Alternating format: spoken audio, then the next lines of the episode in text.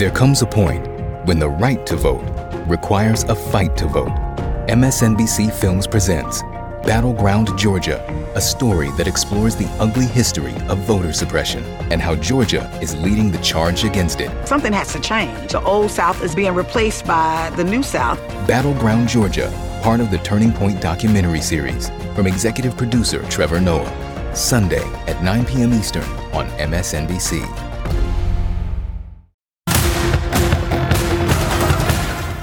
Tonight on the ReidOut. Lord, when babies die at a church school, it is time for us to move beyond thoughts and prayers. Remind our lawmakers of the words of the British statesman Edmund Burke all that is necessary for evil to triumph is for good people to do nothing. Senate Chaplain Barry Black appealing to lawmakers to do something about gun violence. But one of the parties has made it clear where they stand, and it is not with American children who just want to grow up. A Republican congressman admitting today we're not going to fix it. Also, tonight, Trump's goons wanted to murder him. So, why is it taking a court order to force Mike Pence to testify about his life and death ordeal on January 6th? And gone are the days of a functioning House of Representatives. Kevin McCarthy has handed the keys to the Insurrection Caucus, which has no agenda except punishing their political opponents and doing the dirty work for Donald Trump. Former Speaker of the House Nancy Pelosi, widely considered one of the greatest to ever do the job, and the current Speaker Emerita will join me right here in studio. But we begin the ReidOut tonight nearing the possible end of Mike Pence's days of obedience. After trying to have it both ways, telling a private gathering what he actually felt about Donald Trump's role in potentially getting him killed during the January 6th insurrection, while fighting tooth and nail to avoid testifying about it. Donald Trump's Reek, for you Game of Thrones fans, may have to turn back into Theon Greyjoy and grow a spine. A federal judge says the former vice president must testify before the federal grand jury investigating the insurrection and Donald Trump's plot to overturn the election. Pence had argued that his role as president of the Senate granted him immunity under the speech and debate clause of the Constitution. Federal Judge James Boasberg ruled that while Pence does have some limited protections because of that, the immunity does not prevent him from testifying about conversations related to alleged illegality on Trump's part. We certainly know that Pence has a lot to say about the insurrection. Earlier this month, again, behind closed doors, he told a crowd of politicos at the gridiron dinner that Trump's reckless words endangered his family and, quote, I know history will hold Donald Trump accountable, unquote. But what about your accountability, Mike? As the highest ranking former Trump official and single most important witness, you still have to be dragged kicking and screaming to comply with special counsel Jack Smith's investigation? Why?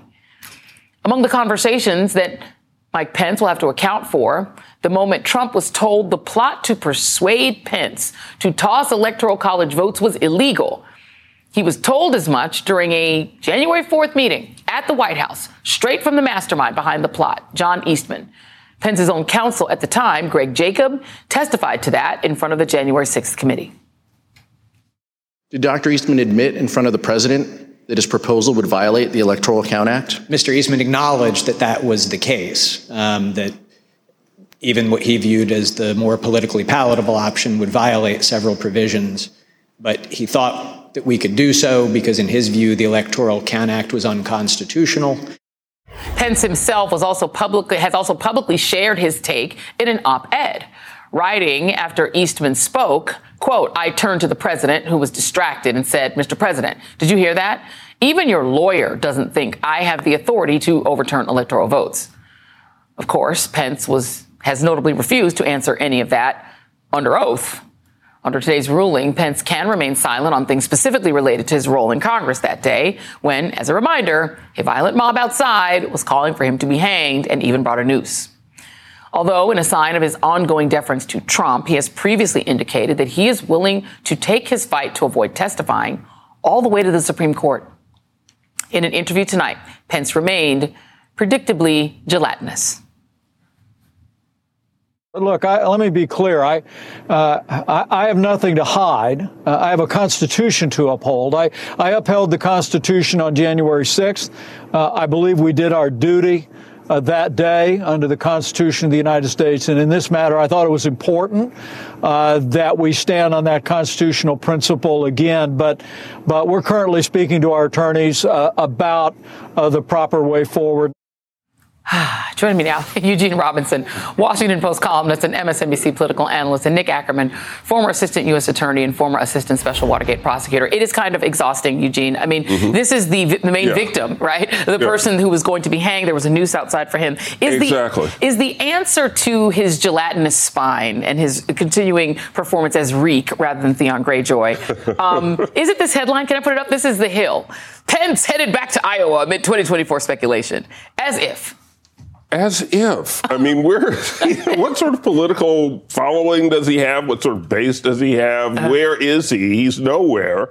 And he's going nowhere fast. I mean, he won't get off that fence that he balances yeah. himself on so carefully. He won't, you know, do what I think any other person would do, go against the person who tried to have him killed. Mm-hmm. Um, and he won't go to the pro-Trump side. He tries to play it both ways. And it, it absolutely makes no sense. It was like perfect Mike Pence that the one time he's actually critical of Trump is, you know, at this exclusive Politico journo dinner right. where there are no cameras. Yeah. So there's never any video of that. so, it, I mean, it's just, um, so we'll see. You know, this ruling means he's going to have to talk. Uh, yeah. I, I kind of doubt he's going to take it all the way to the Supreme Court because he got part of what he wanted right. on the speech or debate clause. So, um, so maybe he'll actually sit down and um, and and they'll have to deal with the jelly.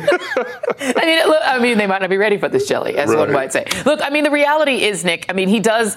In the end, you can't foresee, can you? Even this Supreme Court, as awful as they are, that majority ruling that Pence doesn't have to talk, right? If you went that far. No, no, it's not going to go that far. Um, there's no executive privilege. This was all decided back in 1974 in Watergate and US v. Nixon. There's no executive privilege for conversations relating to an insurrection or an illegal act. It just doesn't cut it. So he's going to testify. And I think he's going to tell the truth. I mean, he's got a lot to say. One, he was a key figure in all of this. Everything that Trump was doing after the election was leading up to January 6th and Mike Pence throwing out those electors that came in for Joe Biden. He had the phony electors lined up. He was calling state legislators. He was trying to put in a puppet attorney general in, over, in order to get the legislatures to overturn their votes for Joe Biden in the battleground states. I mean, Mike Pence is a critical witness here.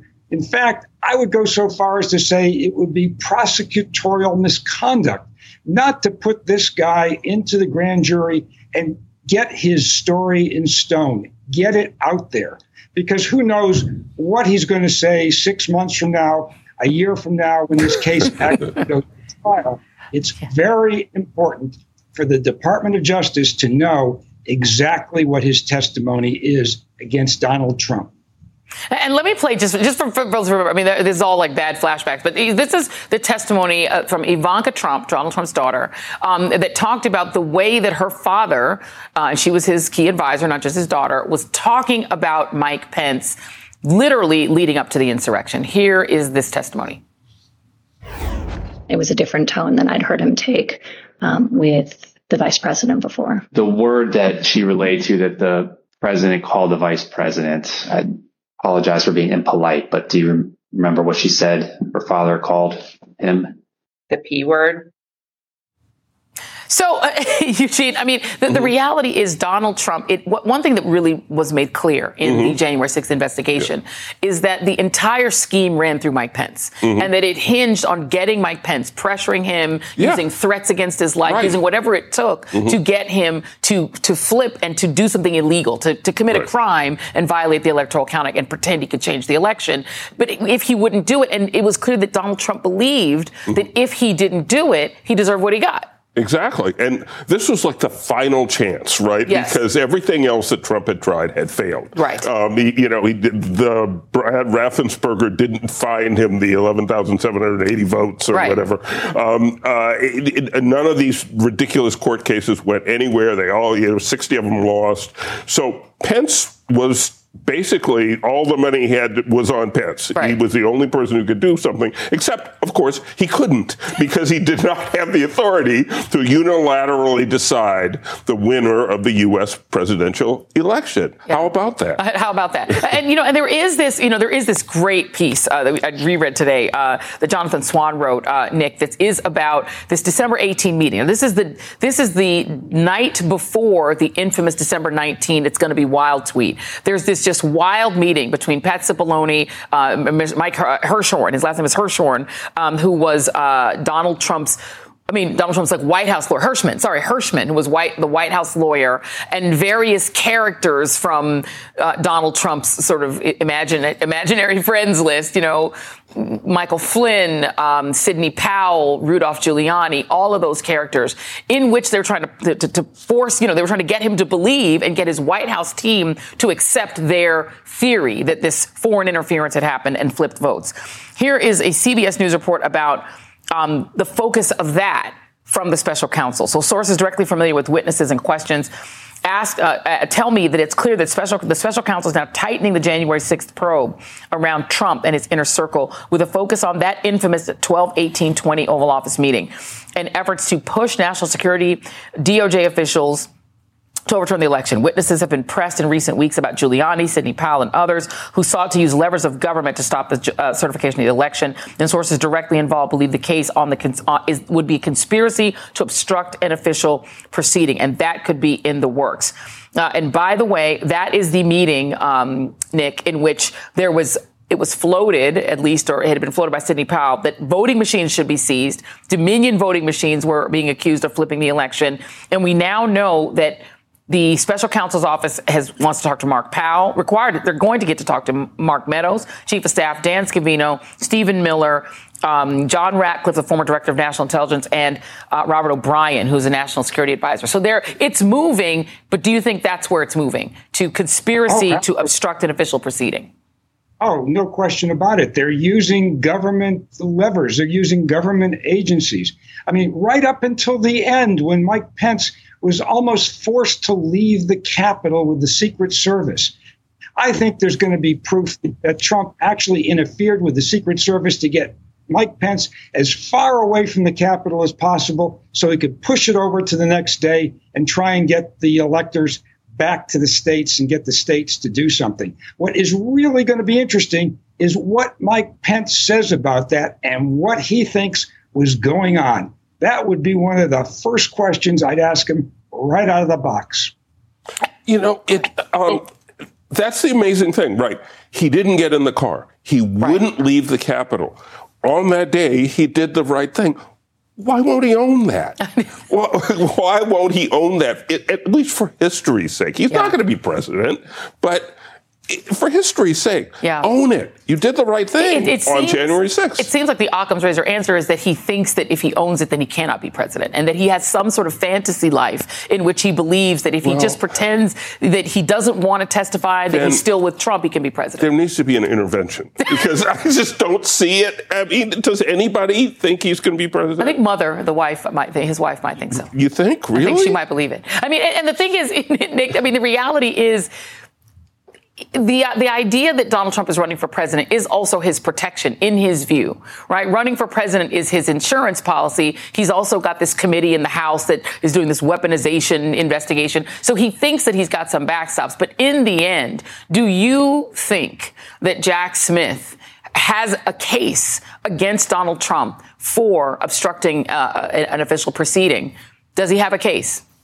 Yes, of course he has a case. I mean, particularly with Mike Pence's testimony and all the other testimony we heard from the January 6th committee.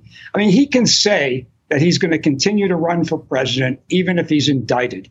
But that isn't going to happen. I mean, he's not going to be able to do it. It's not a good look. You've got congressmen, you've got senators, you've got the dog catcher. They're all running for reelection on the Republican ticket. They're going to get go to a conference. The first question in any citizen meeting is going to be, "What do you have to say about this guy who's been indicted three times and he's the head of your party? This is the law and order party. Come on, it's just not going to cut it."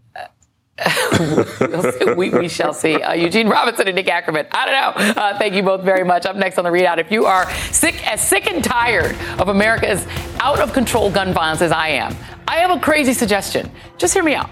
Stop voting for the politicians who are enabling it. The ReidOut continues after this.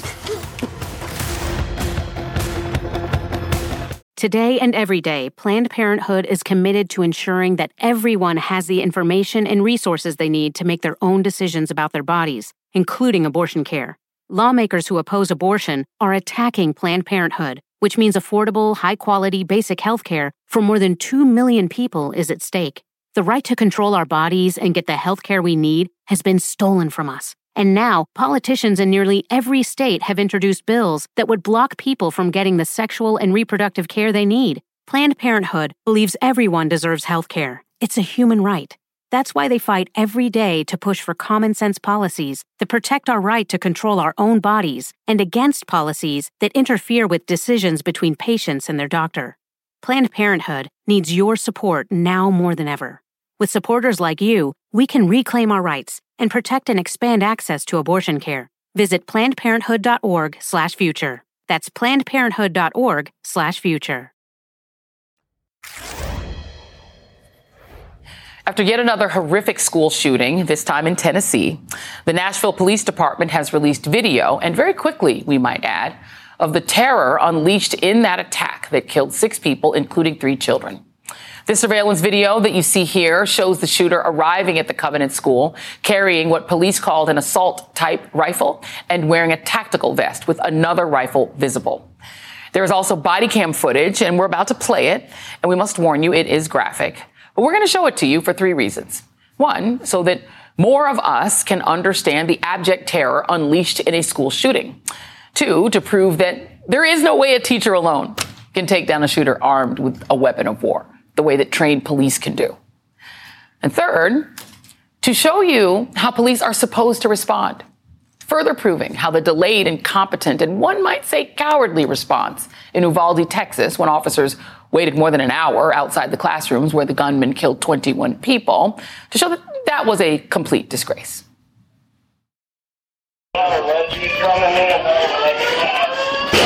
Right, right, right.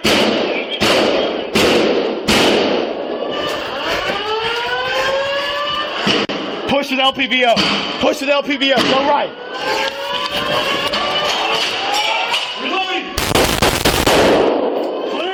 Move, move.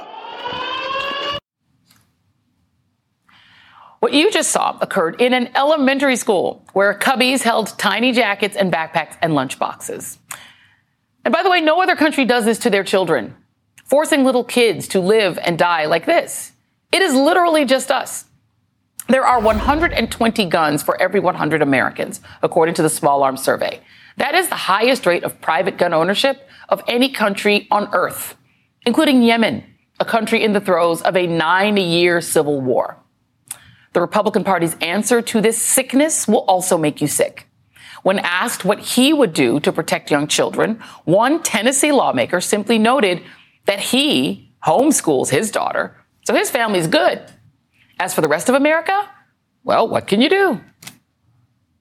We're not going to fix it.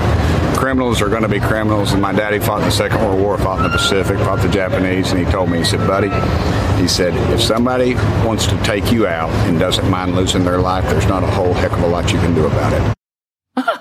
Oh, well, that infuriating, dismissively cruel attitude is why another Tennessee lawmaker, a Democrat, and also a father, took his Republican colleagues to task. My children, I don't know about yours, but my children are worth every damn assault rifle in this country and more. There ain't a person in here that wants to take someone's handgun or shotgun or hunting rifle away from them. We don't need an assault rifle with 30 shot capacity on our street. It's not safe for our police. It's not safe for anybody. So please don't say you're pro-life and then vote to put more weapons on the street. Representative Mitchell, you are. Hey, no, I will speak. You, I no, will, sir, you're under welcome and honoring, and you need to stay. I'm, I'm Representative. Welcome. No,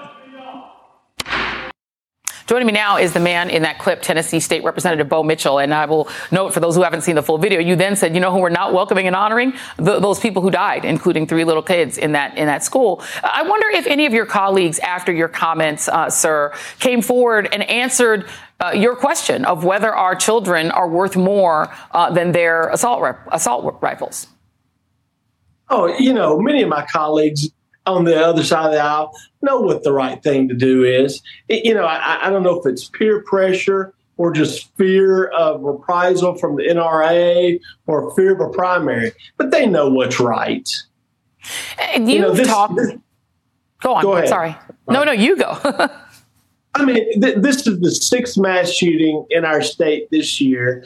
We've had 17 children have lost their lives. 21 others have been wounded. You know, how much more do we have to endure? You've talked about uh, being, uh, you know, in that that that sort of response center where parents were going um, to see if their children were going to make it. Um, if you wouldn't mind, would you just tell us what that was like? Unbelievable. You know, I, I was just in amazement of these people sitting there for hours on end waiting for the police to call them up to bring them downstairs to reunite them with their children so they know if their child's alive or dead.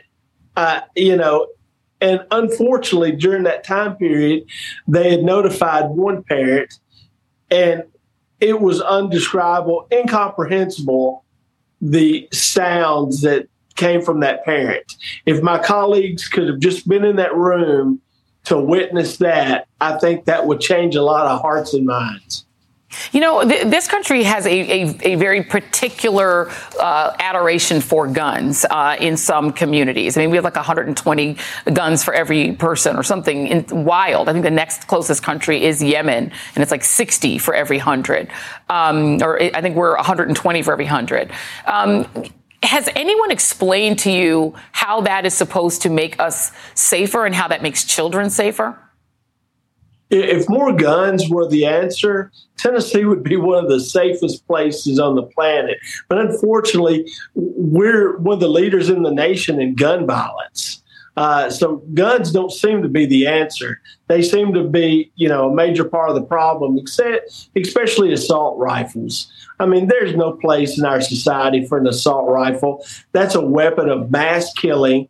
It has no other use other than warfare, and it doesn't need to be on the streets.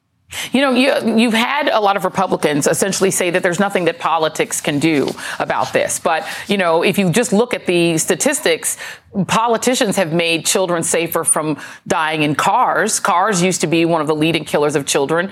Uh, now it's guns. Um, it used to be cancer. You know, people can pass laws that make, you know, cancer drugs cheaper. Like being in politics, your job is to actually solve problems. But they're sort of making it sound like this is a problem that's unsolvable. And you have a, uh, the congressman that represents this district um, on the federal side put up this now infamous Christmas card. He's taken it down off his social media. He said today he has no regrets about putting up that photo. Um, and in your state legislature, it's overwhelmingly Republican, people who agree with him on this issue of gun reform um, or of whether people should have more guns. I think your state is trying to make it easier for more people to have guns.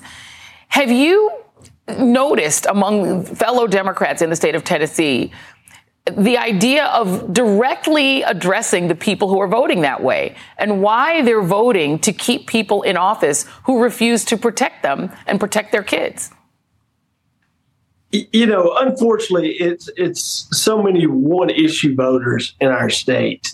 Uh, they will vote on one particular issue but the majority of Tennesseans know that we need to do something about the guns in this state. You know, I saw a clip you had another congressman from t- Tennessee on. I was elected to do something. I was elected to act. You know, by putting my head in the sand and saying, "Oh, there's nothing we can do. Laws won't help." That's just not true. After Sandy Hook, the state of Connecticut, they passed assault weapons ban. They passed a ban on high capacity magazines, and they expanded background checks. Gun deaths in Connecticut have went down 42% since then. I think it works. And the thing is, is that right? It, it sort of is sort of shocking to me when people whose actual job, what they get paid to do, is in politics is to solve problems, say there is no solution. When, as you said, the solution is quite obvious. You can pass laws that make your community safer. But I, I, guess I just am a little flummoxed by the fact that people are so shocked when this happens, but then continue to vote for the people who are going to make it happen again. It, it's astonishing. Uh, you know, you, you hear the answer is have a good guy with a gun. You know, they, they would, they envision these Wild West shootouts, I guess, uh, and think that's an answer. You know, I don't know how the police, when they respond, they're supposed to decide who's the good guy with the gun. Yeah. And in, in a state that is legislating, you know, things like drag shows uh, to supposedly protect children from that, it's yeah. what a world. Yeah, you know, that, yeah, uh, exactly. You know, right now they're trying to allow 18 year olds to have guns as well as open carry of long rifles.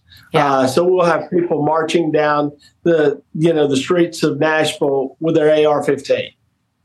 It's a it's a strange world we live in. Uh, Tennessee State Representative Bo Mitchell, thank you so much. I much appreciate it. Thank you, Joy. Thank you. And still ahead, uh, remember back in the day when America had a functioning House of Representatives? Speaker Emerita Nancy Pelosi sure does, and she joins me next.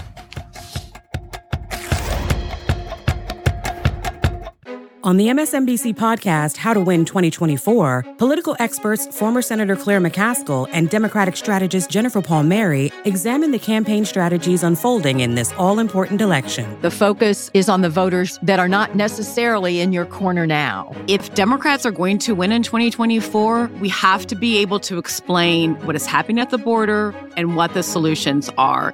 Search for How to Win 2024 wherever you get your podcasts. New episodes every Thursday. Everyone. It's Katie Phang. Did you know my weekly show on MSNBC is now available as a podcast? With my decades of experience as a trial lawyer, you'll get an insider's perspective on all things legal. At a time when politics and the law are inextricably intertwined, my guests and I break down what's next and why it matters, both inside and outside the courtroom. Search for The Katie Phang Show wherever you're listening and follow.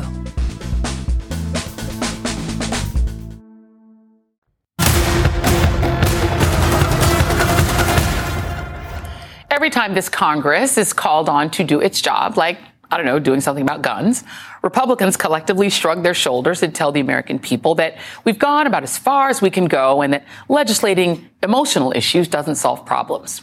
Now, mind you, just four days ago, these same Republican politicians passed a Parents' Bill of Rights, which seeks to legislate the emotional culture wars that Republicans are waging in our schools.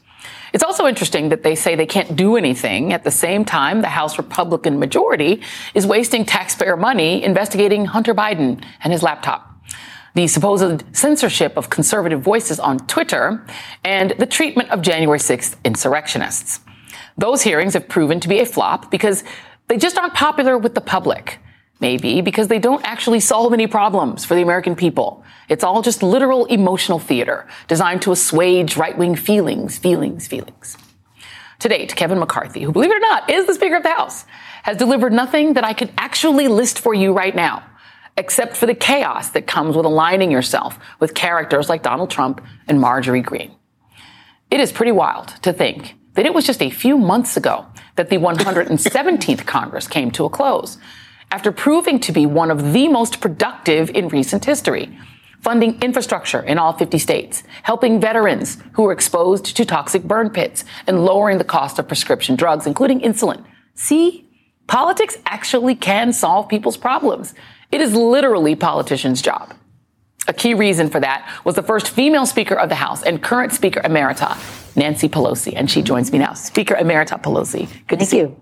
Always a pleasure to be with you, Joy. Thank you. And I see your pin. We were talking. We're talking a lot about guns uh, this evening, and, and and you know it is a reminder that when you were running the House of Representatives, you actually did do something in terms of passing laws about guns. Why are we now hearing this paralysis?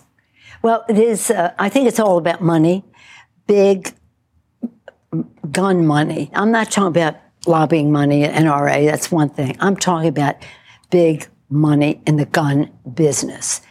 These assault weapon bans are so lethal, so deadly, you can't even describe how they tear a body apart internally. And that we should have just have had another one yesterday. I mean, this week is so remarkable. Now, we passed the assault weapon ban in the 90s. I was here in the House. Chuck Schumer was our leader. We know how to get this job done with this bill. We just have to be able to get the Republicans to give us 60 votes in the Senate to save lives. They say, oh, well, it's politically this or that. And I say to them, your political survival is nothing compared to the survival of our children in their schools, and their playgrounds, in their wherever they happen to be. So we have to get this done. And I see this pin. It's a, a assault weapon ban pin that I got from the kids. There's something called Generation Lockdown. And these young kids, some of them were at the Marjory Stoneman School, some of them other places, but young people who are taking the lead on getting an assault weapon ban. And yeah. one of them is in the Congress now. Yeah. Maxwell. I mean, he's, Maxwell Frost. He's so wonderful. But I want this to be everybody's best piece of jewelry. Yeah. A ban on assault weapons. You know, I mean, the, the, polling shows that the hmm. younger Americans, you know, as they're getting into the 18, able to vote, are feeling incredible stress about being forced to do these lockdown drills and learn to evade a shooter. Um, and that as they are coming into voting age, they are very focused on getting gun reform done. Given the, the makeup of the Congress now, and that they're spending a lot of time investigating Hunter Biden and sort of pretending that the government's being weaponized against conservatives on Twitter. Is there, I mean, it, seems to me that we can't even have a conversation about getting gun reform while this Congress is in place. This majority is in place. Is that accurate? well, say? we do have to just talk to the American people. Yeah. Uh, they are our bosses. And we really, as, as, as, Lincoln said, public sentiment is everything. With it, you can accomplish almost anything. Without it, practically nothing. But there is support in the public. Yeah to get this done. And we just have to make sure that members of Congress hear uh, from their constituents. Yeah. Now, the other side is very, very active on the public sentiment side. And we just have to make sure people know. Yeah. Right now, in the race in Wisconsin, which is coming up soon uh, for a judgeship there, uh, the Wisconsin Republicans, far right wing Republicans there, are putting out the word to gun owners. You must vote for Kelly. He's awful. And, uh, against the Democratic Judge Janet, who is there, who's wonderful because of guns. Right. No, Judge Janet is not taking their gun away. She's not in, uh, interfering with their gun rights or anything else. But he's interfering with a woman's right to choose. He's interfering with uh, who wins the election. In the last election in Wisconsin, four to three to accept the results of the election. Now, this race will determine what that that fourth seat sure. will be again. And if they win on the gun thing, that means that we really, yeah. there's a very good chance that they will overturn the presidential election. And speaking of that, so I, I want to show you, uh, this is a piece of video from January 6th. Uh, your daughter uh, shot this video, um, and it is one of the most memorable moments, I believe, in your very, very memorable speakership. Let's play that if we could. How are you? Oh my goodness, where are you? God bless you. But are you in a very safe? We've gotten a very bad report about the conditions of, of the um, house floor with defecation and all that kind of thing. I worry about you being in that Capitol room. Now, don't let anybody know where you are. And of course, you're speaking with Vice President, then Vice President Mike Pence. Uh, are you surprised that it has required taken a subpoena to force him to testify when behind closed doors he's expressed the you, the outrage you would expect uh, by the fact that he could have been killed that day, as could many of you? Are you surprised it's taken a subpoena for him to talk? Well, he did the right thing that day, and that is what was important. Sure. He did he honored the Constitution of the United States. Uh, the uh, he, now he has the subpoena. That's very interesting that they issued the subpoena. He should accept the, that opportunity to tell his story, but he can always withhold information. That's his right to do. But I, uh, I hope he doesn't. I hope he doesn't. I hope that he would go there and show the truth. I mean, it, it, it's a very sad thing that has happened to our country that they would have an assault on our Constitution that day to certify who the president would be, on our Capitol, this pillar of democracy to the world, on our Congress of the United States. They're out to, to get us, they were out to get me and stuff. And of course, him yeah. at the direction of Donald Trump. Yeah. A very sick person. Well, I want to show, I have another picture. And this is a picture that I think became quite epic. And this is you, the lone woman in the room, standing up over uh, this cadre of Donald Trump and his officials. And, and that sort of, it sort of represented your, your willingness and ability to use power and to understand your power and understand your why. You're always talking about your why. And your why, I know, is the children. But how worried are you that Donald Trump could be president again and what damage he could do were he to regain the mm. office? Well, let me say in that picture, we're not allowed to have phones or cameras or anything in the room. They took that picture and then they put it out to show how to order I was a woman to stand up in that room of all white men. Actually, I think I think Liz Cheney was in the room. I'm not sure, but yeah. she had the right to be. But nonetheless, overwhelmingly, uh, I don't. I think that we uh, spend too much time talking about him. Let's talk about what other possibilities are for the future, because this was a real taint on our democracy to have that person there. And it's no use even spending time going into it. Let's spend time on how we go into the future. What are the possibilities in terms of who they might nominate? But we cannot keep uh, giving him all the press he wants. This whole thing about his indictment coming out when he didn't really even know if he was going to be indicted. I don't think. Yeah. I mean, how would he know? Right. He's not supposed to know. How would sure. he know? And that's been a while. And for a week and a half, all we hear is about him. And that's exactly what he wanted. So let's forget, a, let's put him aside and let's go into the future about ideas about our children and their future and gun safety so that they have a safe prospect as they go forward and not have to hide under their desk yeah. uh, because of danger in the classroom because he has stirred that pot. He's talking about death and destruction in terms of his indictment. Death and destruction. Yeah. Does he not know no one is above the, the law, not yeah. even a former ex impeached twice president yeah. and defeated president of the United States. Well, I'm going to hold you just for just one moment. I have a, a little bit more time with you, so we're going to take a quick break. Speaker Emerita Nancy Pelosi is staying with us. Oh, we've got a lot more to talk about. We'll be right back. Mm-hmm. And we got a lot. There's so much going on. The, of course, we have the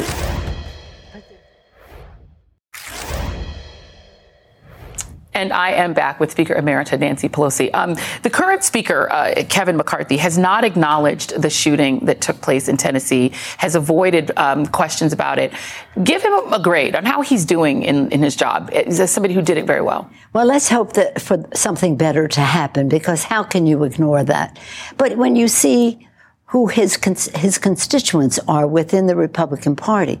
The representative from that district is the same person who sent out a Christmas card with his wife and children holding rifles. Yeah. Merry Christmas. Yeah. And so that's they're his bosses. and so you can only expect him to do what his speakership allows. He has an ever shrinking speakership because of how he made these promises. Yeah. And this is who is who they uh, who were the people who were elected.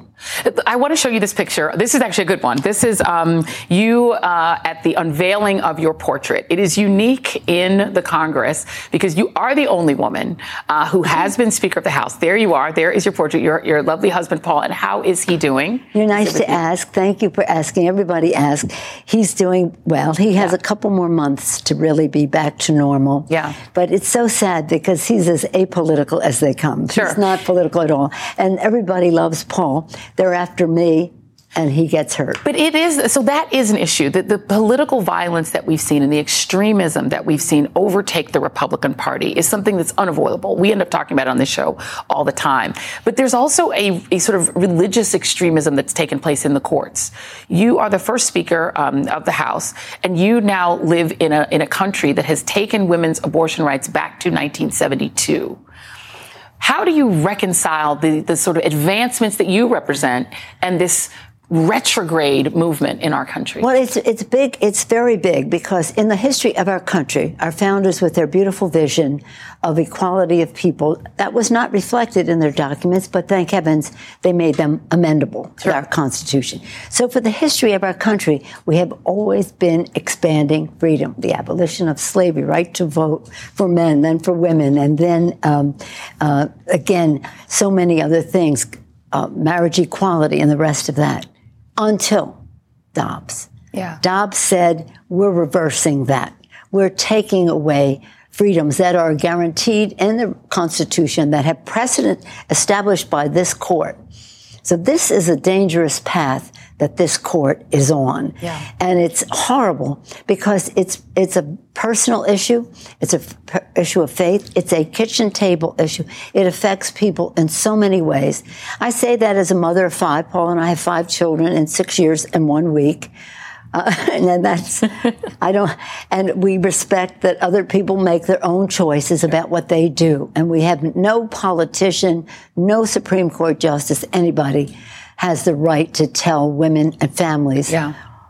how they should live their lives. Yeah. This is a horrible decision. And you, you know what? It really uh, revealed itself in the election. They were going to win 40 seats. It was going to be a red tornado or whatever it was. and what did they get? Five seats and we yeah. hopefully will win that back with our new fresh leadership in the yeah. Congress, Hakeem Jeffries. You, have always said one of my favorite sayings uh, that you say is you have to learn how to take a punch and you have to learn how to throw a punch for the children. That's right.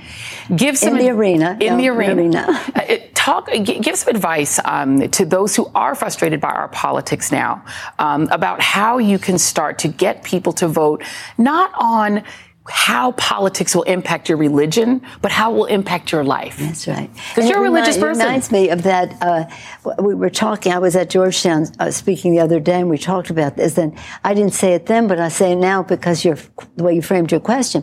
When President Kennedy was running for president, he went to Houston. He spoke to all these ministers there, and the, the question is what is what religion do you believe in? Of course, as a Catholic, that was not going to be popular. And he said, it's not important what religion I believe in.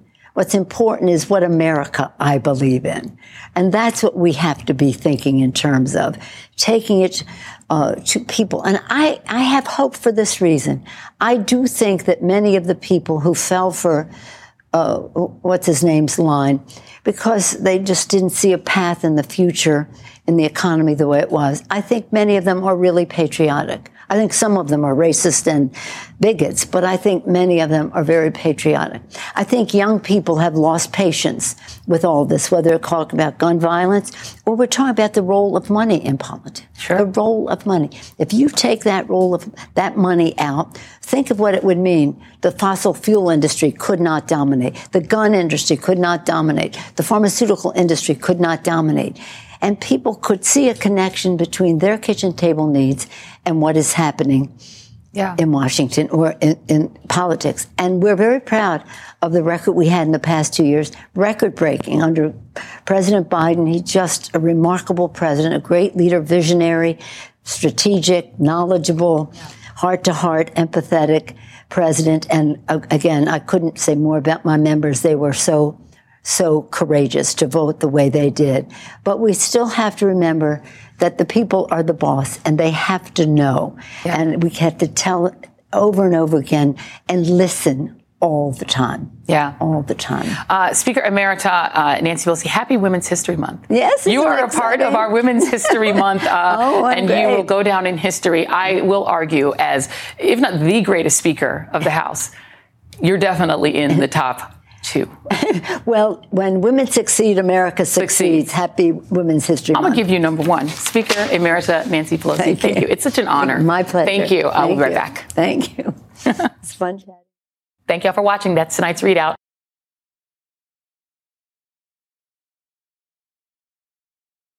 Go beyond the headlines with the new MSNBC app. Get real time analysis from live blogs to in depth essays, video highlights from your favorite shows, and the latest updates on the 2024 election. Visit MSNBC.com slash app to download.